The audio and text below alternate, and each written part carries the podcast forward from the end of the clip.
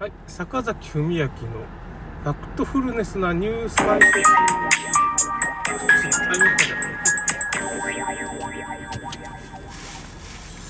今日ですね、あの、ごぼうの塔の奥野さんっていう人の、まあ、動画をちょっと見てたんですよ。で、YouTube のね、まあ、その若い YouTuber のところに、まあ、奥野さんがゲストで呼ばれて、まあ、最近ごぼうの塔の、まあ、奥野さんが、まあ、あれ、朝倉未来でしたっけね。結局、うちの一個が結局、あの、ブレイクダウン6っていうのに、オーディションに、まあ、書類選考受かってね、予選に出たんですよ。それでなんとなくちょっと縁があるんですけど、その朝倉未来のまあ対戦相手の、なんつうのかな、外人のね、あの格闘技やってる人がいて、まあ、強い人がいるんですけど、その人に、まあ、花束を渡そうとするんだけど、そのままなんかね、リングにパーンと投げつけたんですよ。確かに。なんか、誰かこう、なんていうかね、グラミー賞かなんかで、なんかこう、殴られた人いるじゃないですか。悪口言っちゃってね。なんか悪口言って、まあ、誰だったかな誰かのちょっと悪口言っちゃって、なんかグラミー賞かなんか司会みたいな人が殴られた人が、ああいう事件を彷彿させるような、それを狙ったんじゃないかなって思うんですけどね、奥野さんね。なんであんなことしたのかっていうことが、TikTok を見てたら、まあ、奥野さんとか参政党の切り抜き動画みたいなのが結構いっぱいあって、それ見てたら意味が分かったっていうかね、まあ、その、梅は、その、そういう悪名に劣るみたいなこと言ってて、結局やっぱし、そういう炎上商法みたいなことをやっても、なんですかね、注目を浴びて、やっぱ緊急事態条項の話をしたいんですよ。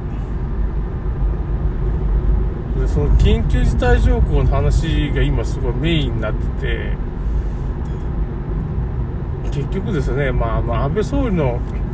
銃撃事件とか、まあいろいろ統一教会のことをマスコミがまあすごい大変なこと言ってるじゃないですか。あれやっぱスピン報道っていうかもうそれが全体が、なんつうのかな、自民党のやっぱし罠なわけだ。罠なんですよ。どういうことかって言ったら、やっぱ緊急事態条項をまあ通すっていうのがもう自民党の、まあ、命題っていうか上から言われてるんですよおそらくね。日本を独裁国家にしろとみたいなこと言われてるんですよ。この緊急事態条項っていうものをまあ制定した人っていうのは、まあ、世界史でもまあいないわけですよほとんど。ヒトラーだけなんですよ。要するにこの日本という国を、まあ、独裁国家にしたいから緊急事態条項で結局まあ内閣総理大臣が全ての権限を持って要するにこの日本というものをまあその全ての権限を内閣総理大臣が持ってから操ろうというかね。ヒトラーの最愛みたいなまあヒトラーなんだけどもその人がまあ結局操られてるわけですよ。ヒトラーもそうだったんかもしれないけど結局そういう、まあ、傀儡政権に独裁国家なんだけど傀儡政権。それでどうなるかって言ったらまあやっぱ中国と戦争してまあ日本が負ける形でまあ占領されてまあ結局尖閣諸島なんかの資源を取られてしまってまあそれで中国っていうのが今まあ壊れそうになってるけど中国はまあもう慣れないんです覇権国家に。今国の勢力見てたら。だけどまあ石油っていうものを手に入れてあちょっと時代遅れかもしれんけど、まあ、時代遅れでもないか。ロシアがその力ね天然ガスの力で世界を動かしてるのと同じで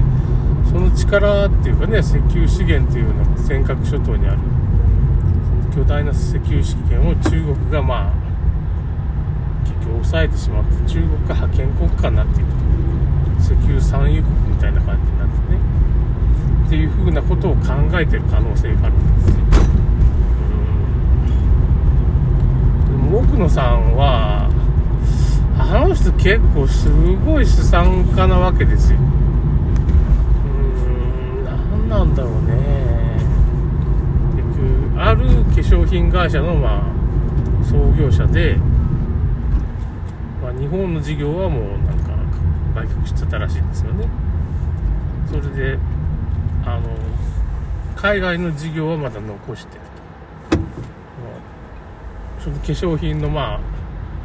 ネタっていうのはまあ奥野さん自体が持ってて海外には反応を持っててまあ日本にはその違う会社のオーナーがそれをまあ動かしてると。かなりすごい今でもすごい化粧品調べれば出てくるらしいんですけどね。まあそれちょっとあんま言ったら迷惑かかるからって言ってたから僕も調べたりして言いませんここで。だからそこまでしてそういう風なすごい何千億とか持ってるおそらくね何百億何千億みたいな世界に住んでる人でしかも銀座にすごいセキュリティが要するに体操の例とかね。そういう天皇家の即位式の時にその VIP が寄れるようななんていうかねセキュリティを持ってそういう銀座のねサロンみたいなのを持ってたりするんですよ。それだけの人間がこんだけもう日本から逃げればさ命は助かるっておかしいけどまあそういうなことするのもやっぱ違うだろうってって踏みとどまるつもりなんでしょうねおそらく。だけどそのそういうお面をかぶっても要するにこいつはなんかそのね外国人選手の花束をリングに叩きつけるようなそんなやつなんだよみたいなお面をかぶってもまあその緊急事態状況の話がしたいその話をするためにその炎上商法でも何でもやるみたいな状況なわけですこの人ひょっとしたらなんか僕もこの人もなんかいろんなものを捨てる気かなって。下手したら最終的にこう命を捨てるつもりなんかなみたいなことをちょっと思っちゃって。こりゃそうかもしれんなって。要するにそういうまあそういう自分の個人的なおめえとかもう考えてないわけですよ。どうしてもやっちゃうみたいな。多分最後っていうか自分のこう人生の最後のミッションみたいなことになっちゃったんですかね。そのだからなんかね静かに語る静かにっていうかね熱くは語るんですけどなんかこうなんだろうね。なんかこれもうやばいんじゃないか。なんかこの人なんかいろんなものを捨てる気じゃないかみたいなんかね。なんかこう伝わってくるような感じだね。騙されてるって言ったらあれあれなんかもしれんけどそれが本当かどうか。僕も絶対そうだとは言い切れないんだけど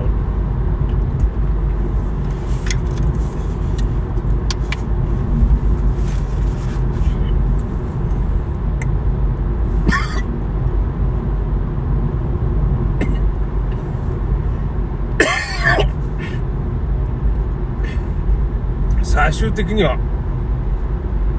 奥野さんから命捨てる気なんじゃないかなみたいなのがなんとなくね頭よぎるんですよね。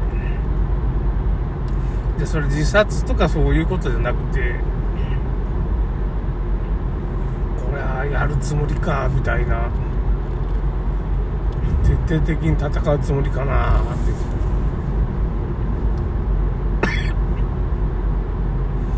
熱くは語ってるんですけど、だから、もうなんか覚悟決めてるような感じ。だからちょっと静かな喋りみたいなこともするわ。激高するとかそう必死なもんはあるんですけど、激高とかしないっていうか、いや、この人腹くくっちゃったんじゃねえかな、みたいな感じが伝わってくるわけですよ。そうか、そういうことか、みたいな。だかもう、どんな手段を使ってでも、もう緊急事態条項を止めないとって来年制定されるね。そしておそらく自民党とかマスコミとかがいろんなことを事件を起こすんだけど、自民党もそれが市場命令なんですよ、おそらく。それが、とりあえず直近の命令で、もうワクチンのまあそういうのも終わっちゃってるんですよ。そこが今急所なんですよ、おそらくね。それは、それができちゃったらもう、何でもかんでもできちゃうわけですよね。まあ、それは、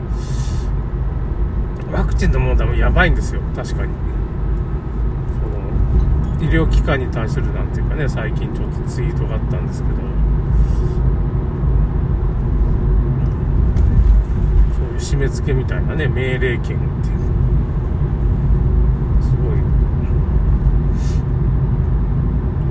国に逆らったらすごい懲罰みたいな。そういういろんな病院の資格を取り上げるぞみたいな。法改正を今度行われるんですけど。そういうことです。奥野さん頑張れみたいな感じ。